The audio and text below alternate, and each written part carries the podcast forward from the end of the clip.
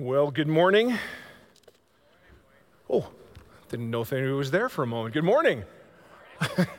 well, happy Boxing Day, Merry Boxing Day. I'm not sure what the greeting is, but uh, sure glad that you're with us here at Central Campus and those that are joining us online. I wanted to say hi to few folks. I know I got some texts from folks from Scottsdale, Arizona, Saskatchewan, different folks joining us from today. And my family is joining with me online from BC, and my other family is right here with us. Uh, my nephew Brendan, who just got engaged to Rachel, is with us for the first time. So I want to say welcome to them. I'm glad that you guys are here with us as well today.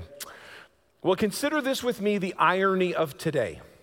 How does one land in the preaching schedule at Center Street Church, closing a sermon series on the fruit of the Spirit, delivered on the biggest shopping day of the year, the day before one of the biggest eating days of the year, from a guy who is preaching who has struggled with his own self control issues. I've been shaking my head all this time prepping, going, okay, Lord, what do you have in mind for today? And this is the final fruit of the Spirit, and it's not an easy one to display at this time of the year. Self control and the holidays don't seem to be very compatible, at least in my life. Let me explain. It's been my experience and heard it that many uh, average people uh, put on a few extra pounds during the month of December into the first week of January. See, self control would, uh, would prevent that from happening. It's been my experience and others that have shared with me is they blew the budget at Christmas time and was stressed when the credit card bill comes in on January.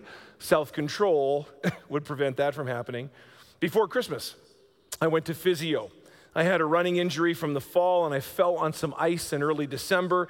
My physiotherapist who was treating me gave me these specific exercises to do each day to help me heal and I did not do them as she prescribed, and I'm still not fully back to where I should be, and self control would have helped me to get better quicker. But today, we're going to put a bow on this sermon series on the fruit of the Spirit with our attention focused on self control. Now, self control isn't lacking only during the holiday season in my life and many others. In fact, people in this materialistic, self indulgent society find it hard to exercise self control at any time of the year. Nevertheless, God commands us to exercise self control, regardless of the time of the season or the society we currently find ourselves in. I would agree with Thomas Trask and Wayde Goodall when they comment God planned for the, the list of the fruit in Galatians, the fruit of the Spirit in Galatians 5 22 and 23, to begin with love and end with self control. This last fruit of the Spirit is not at the end as a sign, it's at least important. In fact, it's, a, it's at the end to tie everything together. The ability to have self control comes out of a result of our growing in the preceding eight qualities. The fruit all work together as people experience different situations and temptations in life. No matter what comes our way, whether it's persecution or stress, whether it's a wrong desire, we should all handle the situation as Jesus would. He used all the fruit as he encountered various people in difficult situations. When we are loving, we're more joyful. When we have love and joy, we have peace. When we have love, joy, and peace, patience is their, command, is their companion. Kindness will naturally emulate from a disposition of love, joy, peace, patience, kindness, and goodness. With these portions of the fruit functioning as a foundation, Self control allows us to live in balance and gives us the strength to stand against the excesses of life. Now, I'll be using the text from 1 Corinthians today as our text to build on self control from Galatians. 1 Corinthians 9 24 to 27. Uh, would you stand with me as we read this scripture together?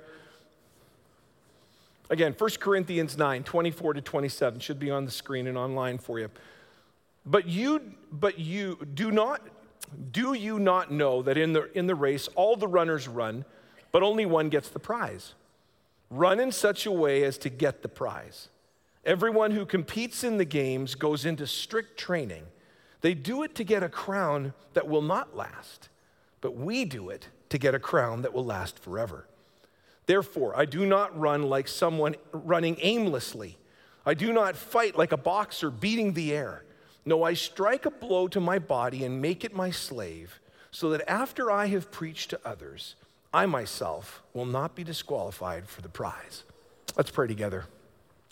Lord Jesus, I thank you for this time of season where we recognize that you are the greatest gift ever given. And Lord, today, as we kind of look in light of Christmas, looking back, but looking forward to the new year, we focus our attention on this self control piece that Paul wrote to us under the power of the Holy Spirit. God, give us ears to hear. May there be one thing from this message today that would resonate with everyone that's hearing it. And may we take comfort and strength in you as we pursue self control. And may you do immeasurably more than we can ever hope or imagine. For in Jesus' name we pray. Amen. Thank you. You may be seated. Now, friends, Paul uses runners as examples as how to, res- to live as Christians. This really resonates with me as, as running is part of my life and my rhythms. But running requires steady, intense concentration and focus. Runners can't afford to be distracted by the things off to the side of the course, or they will be ineffective and their running will surely diminish. Keeping focus requires control, not allowing distractions to interfere with the responsibility at hand. I have heard it said, you can't become spiritually mature by your own effort, and neither can you become spiritually mature without your own effort. Growing in the fruit of the Spirit is not a passive experience. It's not an accidental occurrence. These qualities just don't overtake you without any engagement on your part. In Galatians 5, Paul refers to these qualities as fruit because in order to grow fruit, it must be cultivated. You can't just throw a handful of apple seeds in the dirt and come back a couple months later and expect an orchard. No, you have to cultivate that fruit. You've got to take care of when you plant it. It's the same with the fruit of the Spirit, it must be cultivated. You can't do it all on your own effort, but neither can you do it without your own effort. That's why Paul closes this list with the quality of self control. It's different than all of the others. All the other qualities you'll notice are rooted in the nature of God. God is love, God is kind, God is patient, He is good, He's faithful, and so on. But self control is not a quality that God needs. He doesn't need self control. Now, the ancient Greeks loved this word self control, and they wrote about it often. Socrates considered it to be the foundation of, of human virtue. His teaching was that if all the, that all the knowledge and wisdom in the world won't do you any good unless you control your own passions and desires. And from the very beginning, friends, humans have understood that we have passions and the desires that don't serve us well. As I've shared some of mine at the beginning. Yet if we wheel, if we wheel willy-nilly to every impulse, we're going to create a huge mess in our lives. Now, this isn't a 21st century phenomenon. Unbridled passion has been recognized for thousands of years, and it will continue to do so till the end of time. That is why we need this quality of the fruit of the Spirit to be at work in our lives and us cultivating it in our lives. And that's why this quality is different from the rest. See, God doesn't need to practice self control because his desires are never out of control. On the other hand, our desires most certainly can be because we have sin in our lives. God is holy and good. However, when we practice self control, we are able to grow more like Him when we practice this. Our initial desire, many times, is not to express love, not to spread joy, not to make peace, not to be patient, not to show kindness, not to do good, not to be faithful or treat others gently. In fact, as a former youth pastor for many years, ne- parents never told me I had, my, I had to teach my child or my youth to do wrong things. They didn't. It came naturally because of sin. And that kind of sin is going to sabotage our, relation, sabotage our relationships, wreck our health, and destroy our lives if we won't keep it under self control. Your natural desires, unchecked, will produce inevitable results of chaos, turmoil, and misery. Without self control, the other eight qualities of the fruit of the Spirit will always be hit and miss. One day you'll knock the ball out of the park, the next day you'll strike out with the bases loaded. However, when we start to focus on self control, it can, can enable you to become more consistent in your life on the long haul if you want to desire and live and growing in the fruits of the Spirit. The question is how do we cultivate self control?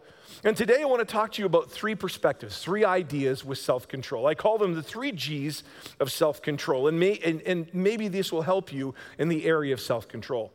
I'm grateful for the work of John Ritenbaugh, Jerry Bridges, and Christopher Railford, and my good friend Jeff Baker, whose original work helped me to develop the three G's of self control.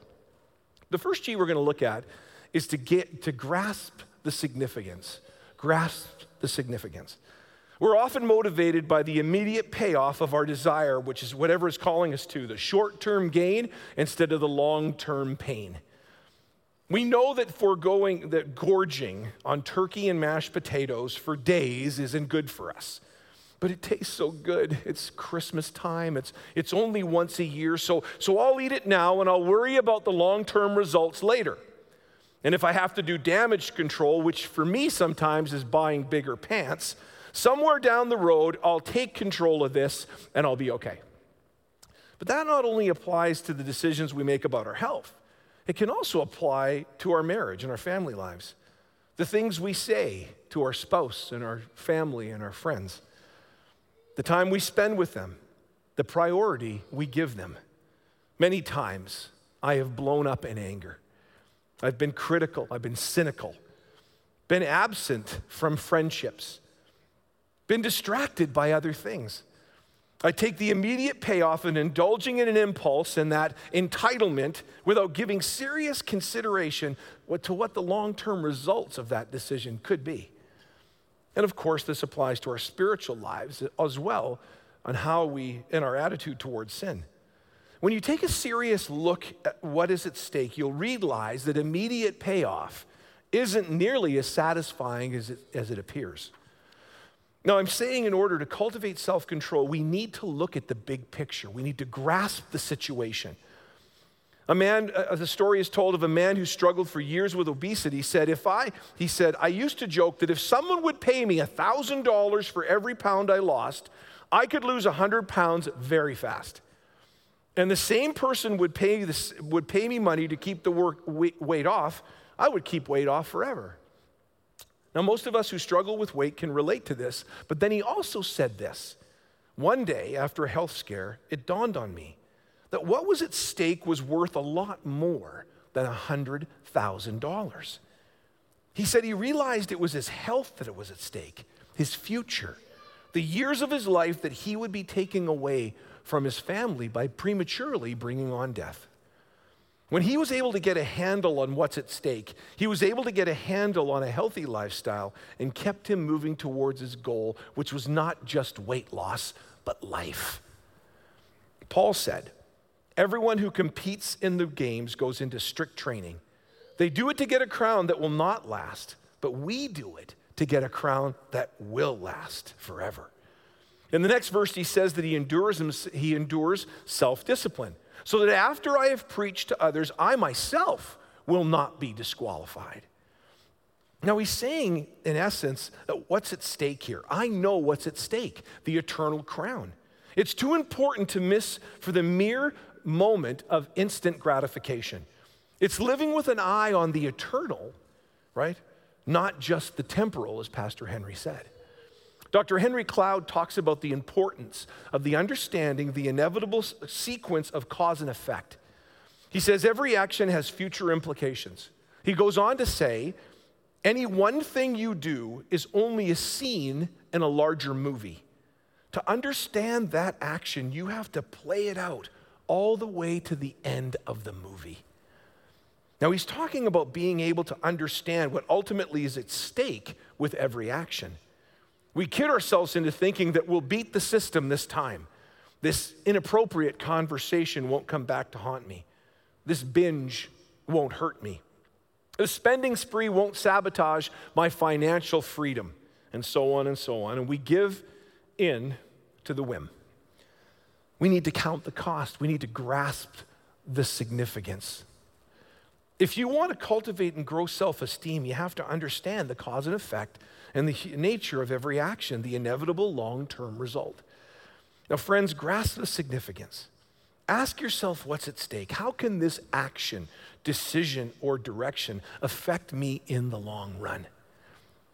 This thinking leads us to the second G of self control, which is to gain some understanding. We have the capacity to learn from every situation. There's no throwaway lessons and seasons in the Christian life. There's no throwaway relationships, there's no throwaway moments. Every moment matters. Thoughts move us to action, and every action can make a difference. Paul says, Therefore, I do not run like someone running aimlessly. I do not fight like a boxer beating the air. He's saying, in effect, that I'm not just stumbling my way through life, scrambling around here and there without any idea of where I'm going. I do what I do with a sense of purpose and direction.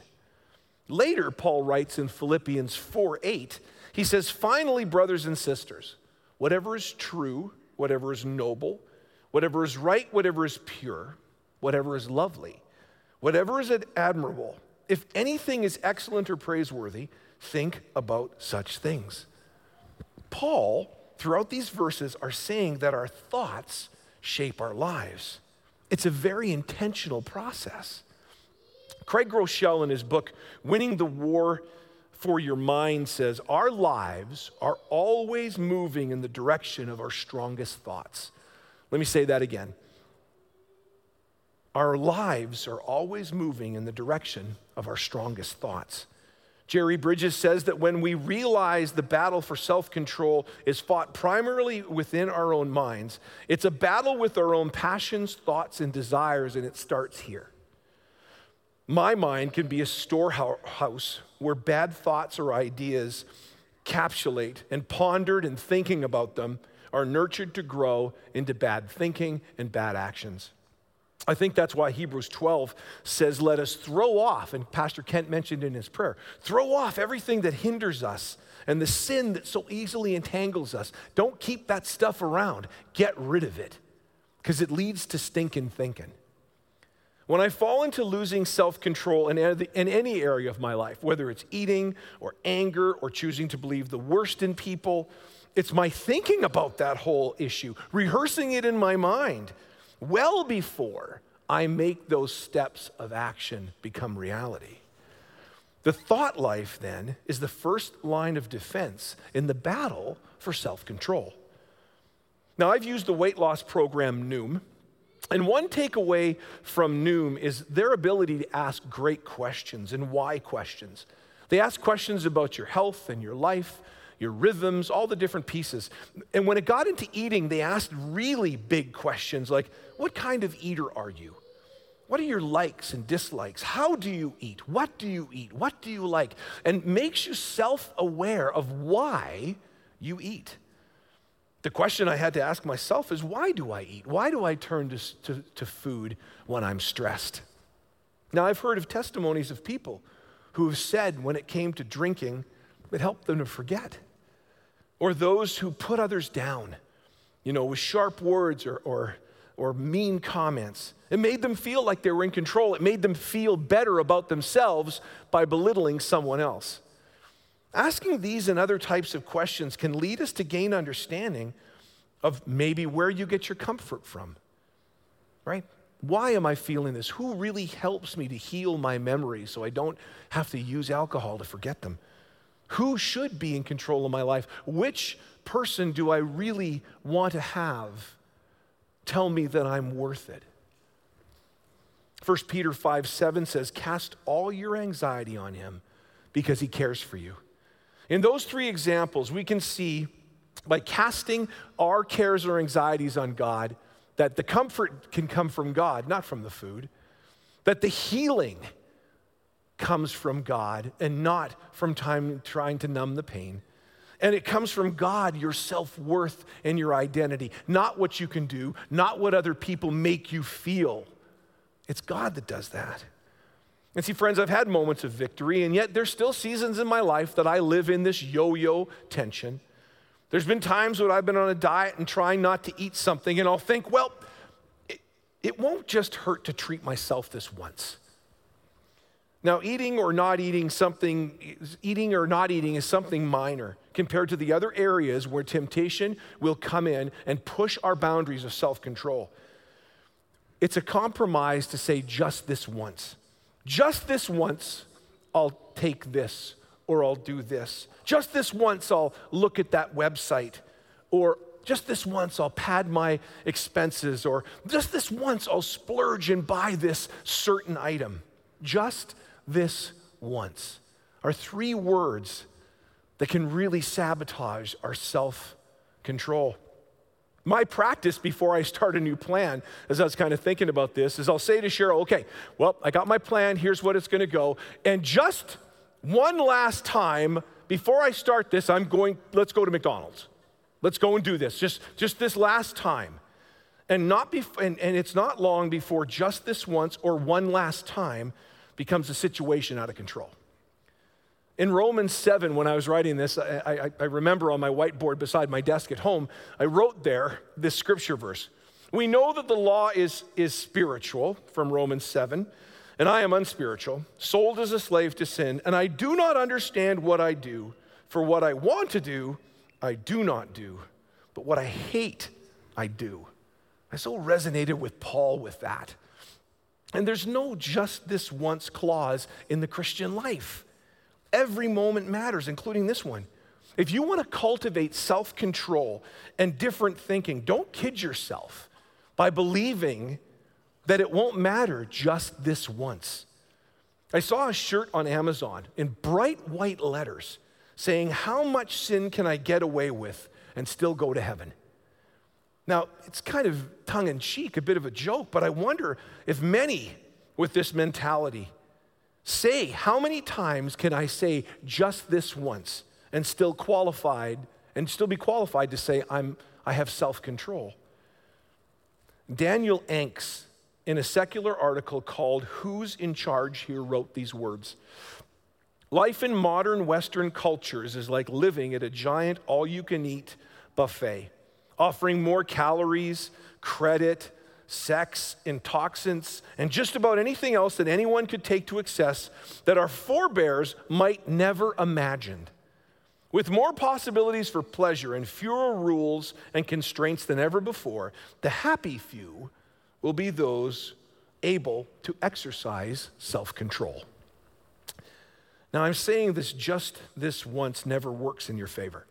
I encourage you to strike it from your vocabulary, remove it from the options menu of your daily activities, and from how you think.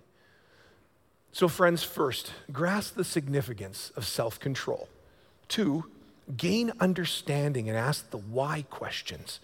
And thirdly, grow in confidence. Grow in confidence. Grow from every minor victory you have. In Matthew 25, 21, it says, You've been faithful with a few things. I will put you in charge of many things. There's a simple principle in the Christian life is that smaller victories lead to bigger victories. We see this in King David's life. He was a young shepherd boy watching over the flock of sheep. When predators approached, he defeated the lion and he defeated the bear, and he kept those sheep secure.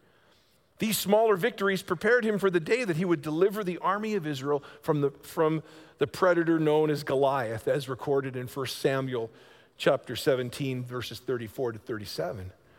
Each small victory in the area of self control can lead to greater victory. This is why Paul said, No, I strike a blow to my body and make it my slave. He was speaking somewhat metaphorically here, but the point is that he practices self discipline in each area, and there's victory with it. So that after I have preached to others. I myself will not be disqualified from the prize. We need to begin, friends, to implement small victories and celebrate small victories within our daily and weekly routines. Dr. Lucas Van Beschoten, who serves as our staff chaplain, who I deeply admire and respect, shared this illustration in March a couple of years ago at one of our staff chapels. He said, I heard about someone who, guest, uh, who was a guest on Focus on the Family. The guest had a serious weight problem. He was a couple hundred pounds overweight. And his one degree change was to only have one dessert. And after he got used to that, he would then go for a one block walk, then a two block walk, then a three block walk. He slowly upped the one degree changes and ran a marathon. I've not forgotten that. I've not forgotten that since Lucas shared that. A one degree change, or as I said, a 1% change. I said that to one of my summer students just a week or two ago as we were talking about a situation. You know, I, I, enjoy serving with this young man. I just said, What's the one degree, the 1% change you can apply to your life to make it a bit better? And that's because, friends, when we develop change in one area, we can start to add it into other areas. Maybe it's just starting to make the bed. Maybe it's a, maybe it's a walk. Maybe it's clearing your desk. Maybe it's whatever it is. For everybody here and online, it's going to be one thing, but it's 1%. It's one degree of change. That's because every time you practice discipline in any area, no matter how small, you're paving the way for something bigger. Almost every failure to be like Christ can be traced back to a lack of self control. But on the other hand, and the good news is, almost every success at being like Christ can be attributed to self control. And I think we glean insights and practices and strength from God when we look at the victories at the times that we have to make those decisions. And we celebrate with Him when we have those victories. As Pastor Henry has said so many times, it's not about perfection, it's about direction. The emphasis in the struggle for self control should be on the word growing, not condemnation, not failure, but growing. We will never fully attain self control in all the areas of our lives on our own. Furthermore, we must realize that the battle of self control is different for each one of us. One person may have no problem with bodily self control, but they may struggle with thoughts of spiritual pride. Another may never be bothered by impure thoughts, but may indulge in emotional resentment as self pity. As we're tempted to judge others for their lack of self control in areas that we don't have any problems, let us remember our own struggles and be charitable. Be filled with grace to each other, not condemnation. In May of this year, I ran a half marathon. I, run a half, I, had, I had run a, a half marathon in September of 2020 on the seawall in Vancouver, and I, I did well. I had a personal best time of about two hours and six minutes. I had trained mostly through the first wave of COVID through the summer, which I'd never done before, and in spite of a couple of setbacks, I was able to complete the run. And I learned from my previous time, which was two hours, eight minutes, and eight seconds. Now, the goal for this half marathon in May was to break the two hour mark. And for a 56 year old man, that was a pretty lofty goal. I went into very specific training. My buddy Daryl, who had competed in numerous Ironman competitions, helped me and inspired me and kept me accountable to the different runs. You know, I would do the 20 weeks leading out before the run. Now, I had my, and during this time, friends, I had my best 5K run. I had my best 10K run. I had my longest run without stopping. I had more victories because of self control which increased my confidence, which helped me stick with the plan. So the day in May arrives. Cheryl and I head down to English Bay in Vancouver. I get all my running stuff on. I ask Cheryl to pray for me. And she heads off for coffee. And I say, I'll see you in about two hours later, knowing that I'll finish a little bit away and I'll have to walk back to where the car is.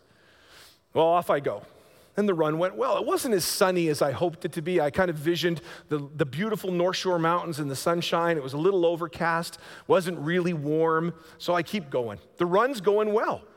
And so I was about between four and five kilometers away from the end, around this bend, coming back into the English Bay area, when this thought came into my mind going, You, you are tracking.